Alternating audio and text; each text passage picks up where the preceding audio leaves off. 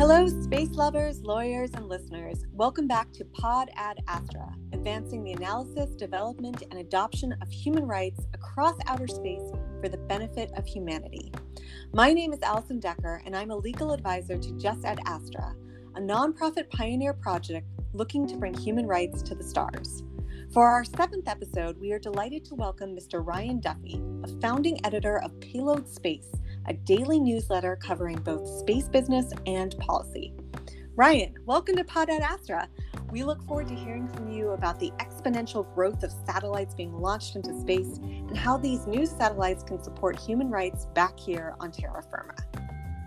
Hey Allison, thank you so much for having me. That is quite quite the intro and it's great to be here. All right. So, first off, I'm a big fan of Payload. It is one of the first emails I read every morning. And I was also an early adopter because I remember when Payload only came out once a week. But for our listeners who may not be as familiar with Payload, can you tell them a little bit more about what Payload is? Sure thing. So, Payload is a digital media company, and we cover the business and policy of space. And as you've alluded to, we started out as a weekly newsletter written by our, our co-founders Mo Islam and Ari Lewis. Now it's written by myself and Rachel Zisk, who is a, a reporter who joined us a few months ago. And I came on board a few.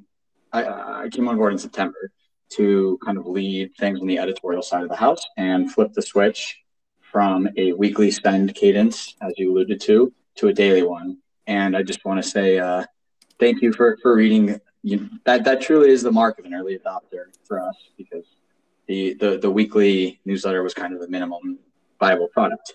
And the, the daily news has been going really well so far. I think when I came on board, we were at around a thousand subscribers. Subscribers. Now we are at uh, last count, thirty five hundred plus. And yeah, last thing I would say, Payload is a newsletter for now we think kind of think of ourselves as a, as a newsletter first company because there is there is more more to come. But yeah, right now the flagship and the only product is the the daily newsletter.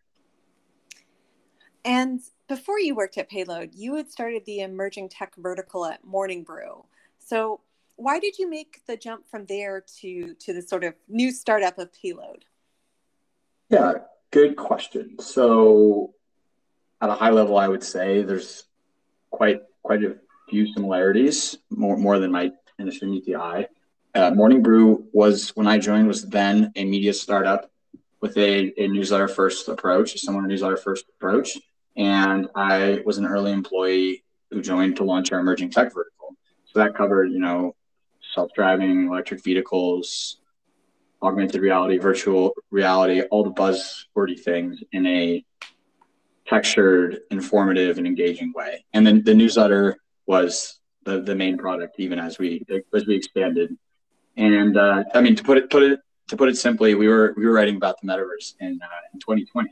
So we were trying to kind of we, we were you know we were we were thinking ahead, but it grew into emerging tech grew into a a big media vertical, not just the newsletter. For over 300,000 subscribers and four dedicated employees before I left and I decided to leave just because I wanted to get back into the earlier stages of the media company, kind of in the trenches, and go deeper on a vertical rather than spreading myself thin, I would say, relatively speaking, across so many tech technologies and industries. That's not to say that, that space is is you know super super niche or anything like that, but my kind of coverage portfolio in in that last job was space was was one thing, but it was not the only thing.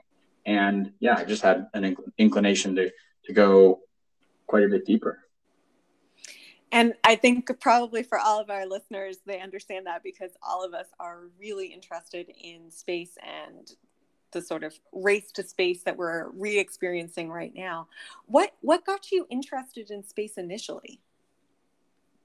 Well, I'm sure, like so many of your listeners, I was fascinated uh, by the cosmos since I was a kid.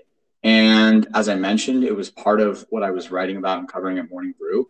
Uh, in that role, I had the good fortune of, of interviewing Jeanette Epps, who's a NASA astronaut, and a few other members of NASA leadership in in New York. So there was there was definitely some kind of professional engagement there, but I just had an inclination to go deeper. I think that I think the space is at this really exciting, in a lot of ways, exciting kind of inflection point.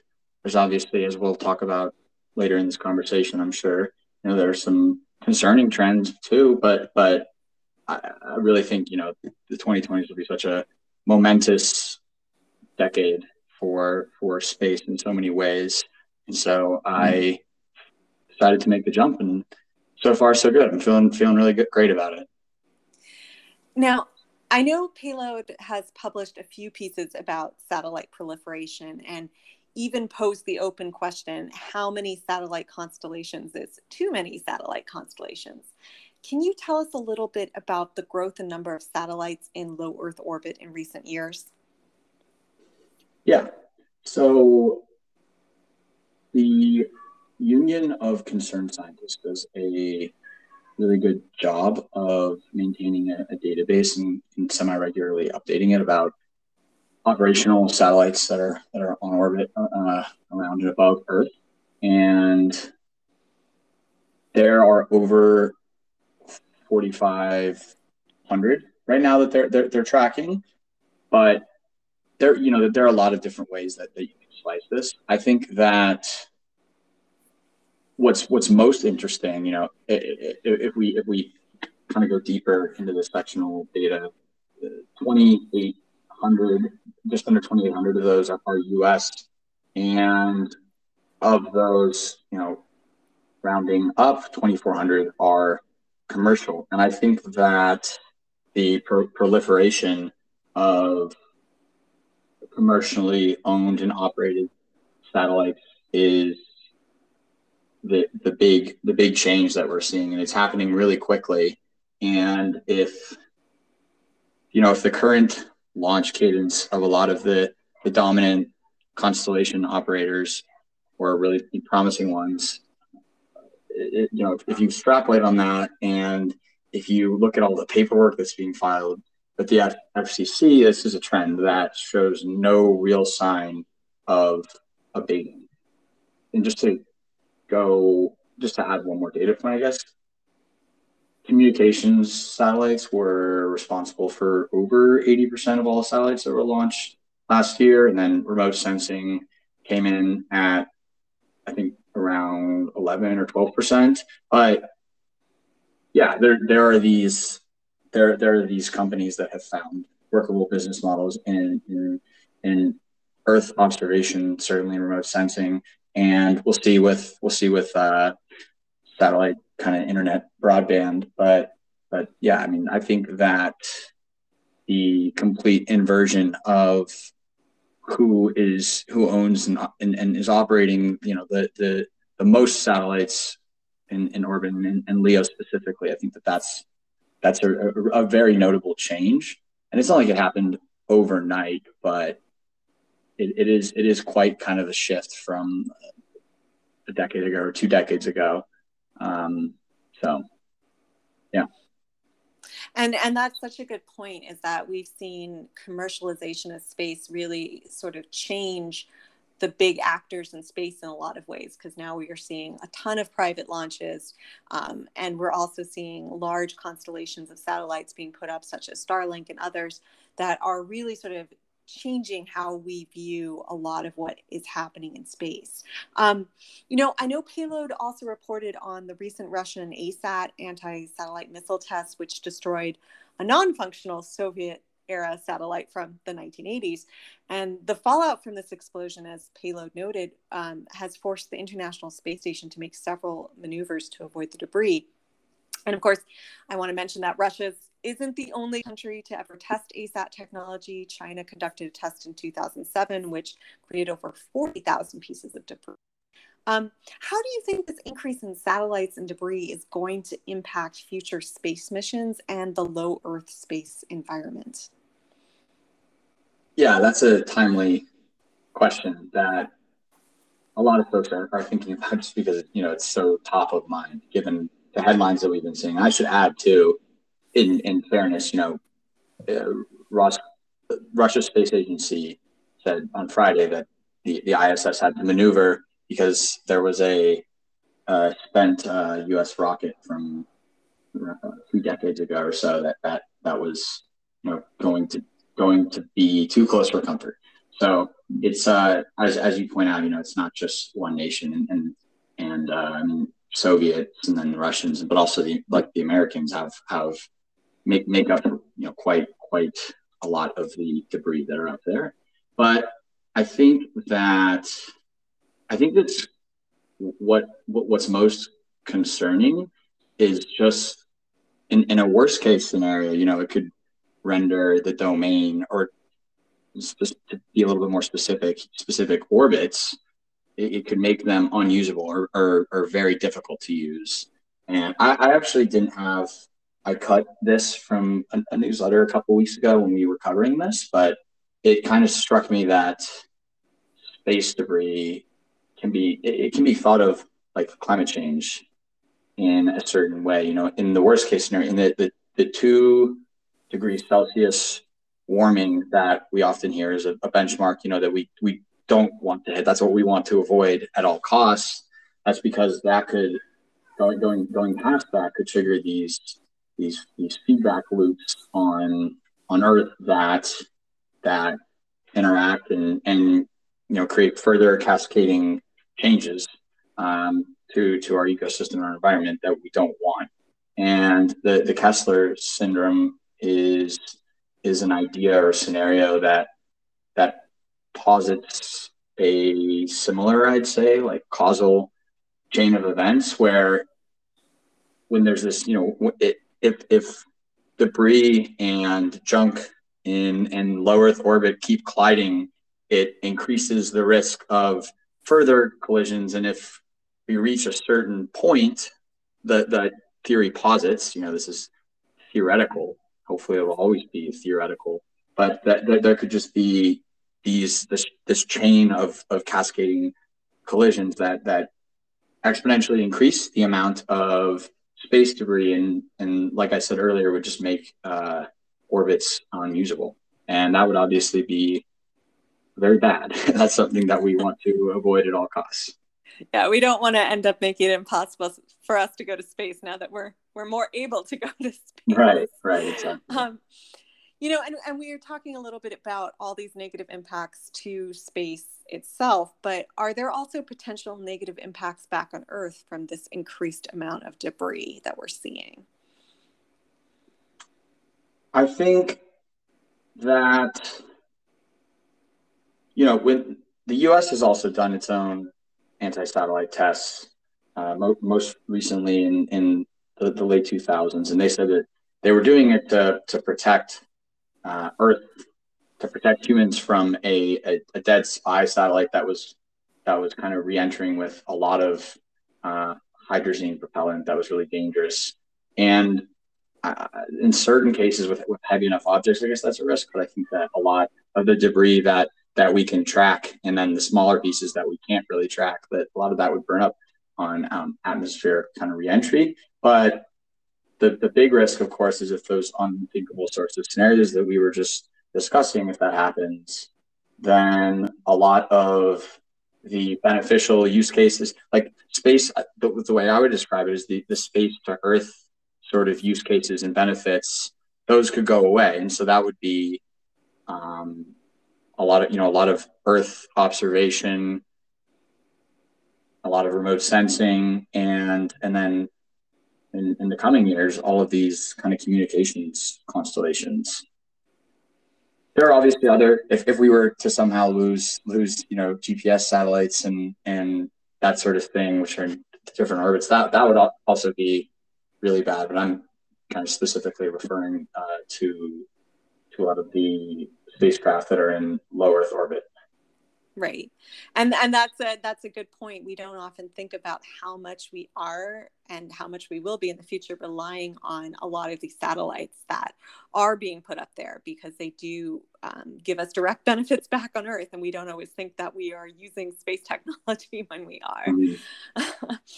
um, so we talked so segues into my next question because we've talked a lot about some of the bad things that can result from unchecked satellite proliferation, but let's talk a little bit more about some of those good things that satellites can do for us back on Earth. Um, so I know you've been mentioning some of the Earth observation satellites, and I think one of the, the best known ones is probably Landsat 9, which was launched just a few months ago. And it's designed to monitor the, the health and the state of the Earth.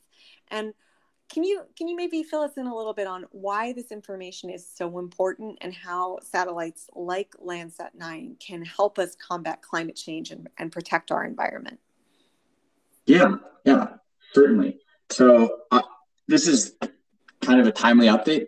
Landsat 9 was the the star of the show at the first National Space Council meeting for the current uh, Biden Harris administration. Their first meeting last uh, week. I don't know when this so December first, and they mentioned the name quite a few times because using your rem- remote sensors and Earth, Earth observation satellites that's a really big priority of the current White House as it relates to you know adapting to climate change and ideally sort of mitigating mitigating climate change and you know just understanding broadly speaking how the how the planet is is changing.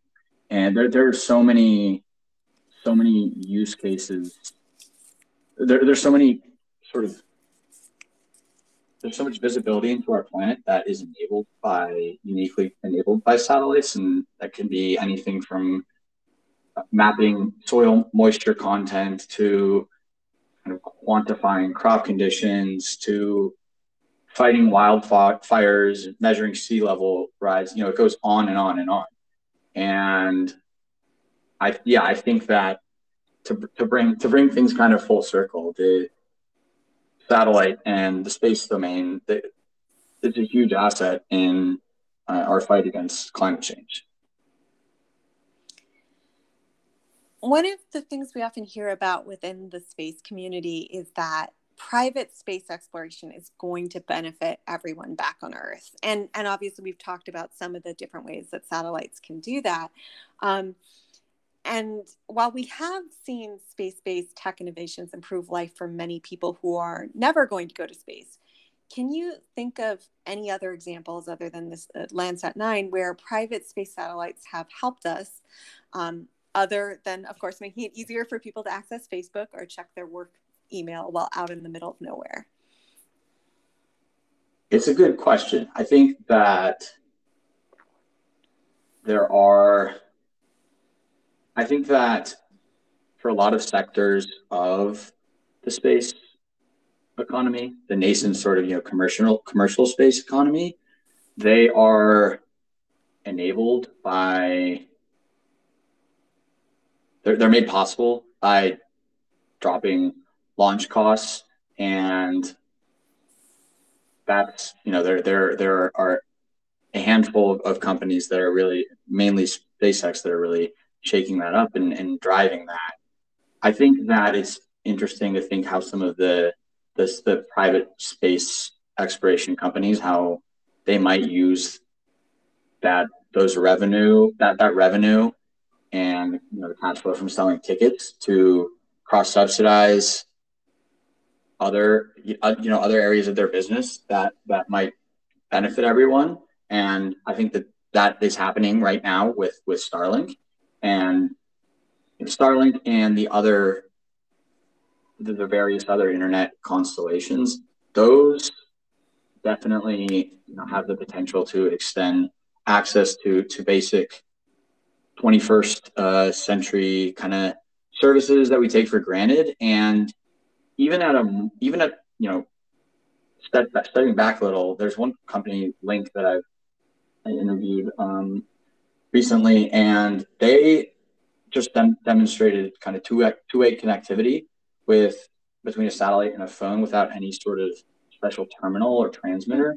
I think that's really interesting because just by extending SMS functionality to pockets of the world and, and millions and millions of new phones that wouldn't otherwise be connected to a cellular network, first, at the first order, that, that could really help with with emerg- emergencies and eventually even just SMS. You know, I think that that could that could in, in many countries help extend economic opportunities. But I think I think that it, it's climate change in space again to, to draw some similarities. It's hard to picture the benefits, uh, the costs, the risks, and everything, and conceptualize that on on a on a really tangible level in many cases. And it's it, they're they're more abstract abstract. You know, in case of climate change, like complex, wicked problem. But I I personally think you know I'm I I've always intellectually in, in school was really interested in, in climate change and, and, and climate change mitigation. And so I, I mean I think that that is the the overarching theme. I think that we we have a lot more visibility into extreme weather events and the changing planet that we wouldn't otherwise have. And just not having that sort of that ground truth from from space we didn't have that, uh, I don't. I, I, think that we would probably be in a in a worse worse place place in this fight against climate change. And I, I think that's an interesting point. Point it, thing that you're pointing out in that having that sort of increased visibility into different sectors. I know there's been talk about using commercial satellite imagery to, to monitor and even investigate human rights abuses and violations of international humanitarian law because we're just able to see things that we wouldn't have been able to see before or you're able to ha- be able to communicate in ways that we just weren't able to communicate previously or have more of an instantaneous response. So i think i think it's very interesting to see the different ways that we can use this this you know what we so almost almost think is sort of like trivial but can actually use it to really make lasting changes back on earth just by creating this ability to access and to see more things in general.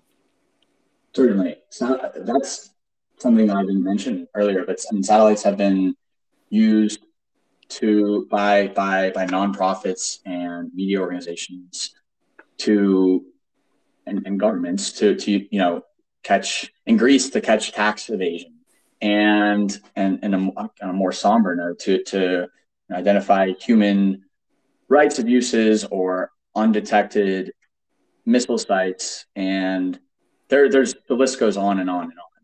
But I think that there that there is this really beneficial aspect to that increased visibility. That said, I think I think it could cut both ways. You know, if you could, if you had enough deep learning, enough data, and enough, you know, sophisticated enough algorithm, and you could basically just understand everything at a granular resolution across time and space. That in the wrong hands, you know, that could be worrying from a, a surveillance perspective, but I, I, I don't I don't think that that that's you know I don't think that that's the primary vehicle through which these these satellites, these constellations, and this data are being used. And I, I should also mention for for Landsat and a lot of the other government operated uh, satellites, EO satellites. One one of the really great things about those is that they produce public data sets and it's not proprietary. And there's and so I think that that really that really helps too because it, you know, it, it's it's expensive to operate a a commercial constellation. It's expensive to operate a government const- constellation. They have slightly different goals, but yeah, I mean, I I just always come back to I think that I think the the all the satellites, all the, the remote sensing satellites that are really focused on the space to Earth benefits I, I, it's it's interesting because I, I don't think that the general public is is that aware of all of the good that they do because inherently, you know, they're out of sight, out of mind, and when I think space does capture you know the, the zeitgeist or the public you know psyche. I, I think it, it, it tends to be it tends to be these these ambitious large space flight missions or launches, and there's nothing wrong with that. I mean, I, I love a great launch as much as the next person, but uh, but, but yeah, I think I think the like the layer beyond that, what those what what the you know what the Falcon Nines are are bringing to space and all that is is really interesting. And I do hope that I hope that the, the general public, you know, over over these years, the space becomes bigger and you know, a bigger part, a, big, a bigger economy, and there's just these new applications and services that are made possible. I hope that uh, people are able to realize that and and yeah, we just shouldn't take it for granted. And and that's true. We do we do sort of focus on sort of the notoriety or the exciting launches like launching Captain Kirk into space versus launching a satellite that's going to give us information about climate change. You know, one of those got a lot more news than the other, and and that's sort of how that often unfolds. And we don't hear about all of these other things that are going on and the advancements that are coming from it. Um, mm-hmm. You know, I was thinking, you know, given the lack of cooperation among many of the leading spacefaring states um, and the inability of the international community to really control or limit what is being launched into space or whether more ASAT tests will be conducted, what role do you think private companies can play in protecting our low Earth orbit environment for generations to come? That is that's a million dollar question. I, I think that could be its its own podcast in and of its. I mean, actually, probably its own day long conversation. But and I, my my sort of educational training was all international relations, so this is intellectually a very, very fascinating question. That's it's near and dear to my heart because it's at the nexus of, of what I do and what I w- love studying and thinking about. I think that private companies, I, you know, I would say just being proactive and proactive about just using sort of the space domain responsibly, being responsible steward, and they're maneuvering. You know, if you if if if you have a satellite that went up re- more recently and it has a thruster and you have more propellant and you know, there, there's there's there's a conjunction there's a, there's a chance of a, a, possible collision just moving out of the way and then at the end of the, the, the life uh, deorbiting or taking your your spacecraft to a, a, graveyard orbit i think that being proactive about all of that would would help a lot. I do think that there's also the, the bottom line implication for all of this which is that again if those unthinkable scenarios come to pass and a bunch of your satellites are going to get taken out by debris no one wants that because that just ruins the party for everyone. So at the end you know at the end of the day there is sort of this uh that the, those those dire situations hanging over everyone's head. Um but i you know i think on the private sector side taking taking a, a holistic view of of the, the the frontier domain that is space, not just you know treating it as uh, an exploitable, exploitable resource or as something to be you know polluted once you've once your your your satellite has has run its useful life, so that it doesn't end up becoming a tragedy of the commons type situation. But all that to say, I do think to a large extent the buck stops with governments for the licenses they give out, liabilities, damages, super supervising their industry, and you know coming to the table and and and signing and adhering to these treaties and pushing forward with with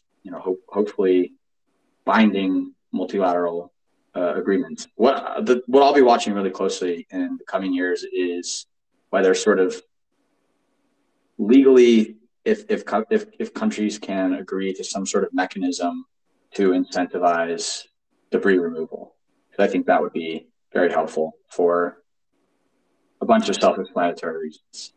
and and there are a lot of private companies that are are working on this space debris problem and trying to figure out ways to kind of clean things up or or move satellites to different mm-hmm. orbits are are there any um, projects in particular that you're aware of that you think are particularly promising well i think i think privateer is interesting and it's very buzzy because it was it was co-founded by steve wozniak but i recently spoke with Moriba Jah, who's he also I, I live in Austin. He lives in Austin, and it was a it was a really really kind of stimulating and, and engaging conversation because he spoke about how the you know the biggest risk up there is just not not knowing what's going on. So that that's their that's their whole thing is is getting satellites into orbit and and knowing you know just just establishing better sort of space situa- situational awareness, which, which can lead to better traffic management. And the thinking goes that that can mitigate the prob- meaningfully mitigate the probability of, of any of these these sorts of collisions. And then there's there's a whole there's a slew of other companies and, and startups that are working on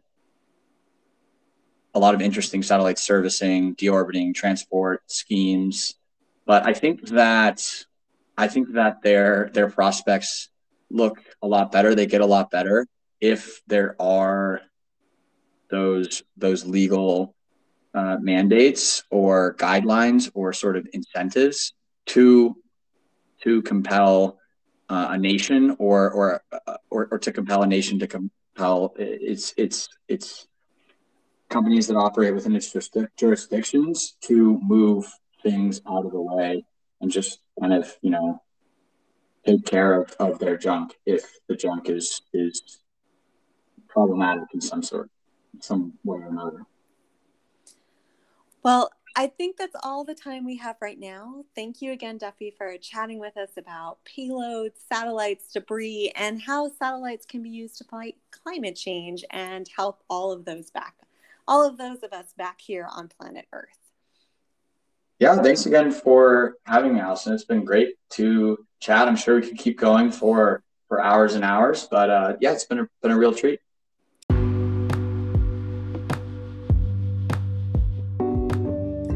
For our curious listeners out there eager to learn more about human rights issues in outer space, you can reach us via the project's Twitter handle at Just Astra. For our future episodes, Pod Ad Astra will seek to engage with leading experts across the fields of international space law, human rights, and space policy, including the environment, gender equality, space heritage, justice and liberty, humanities, and cybersecurity. Thanks again for joining us today, and we look forward to seeing you again on the next episode of Pod Ad Astra.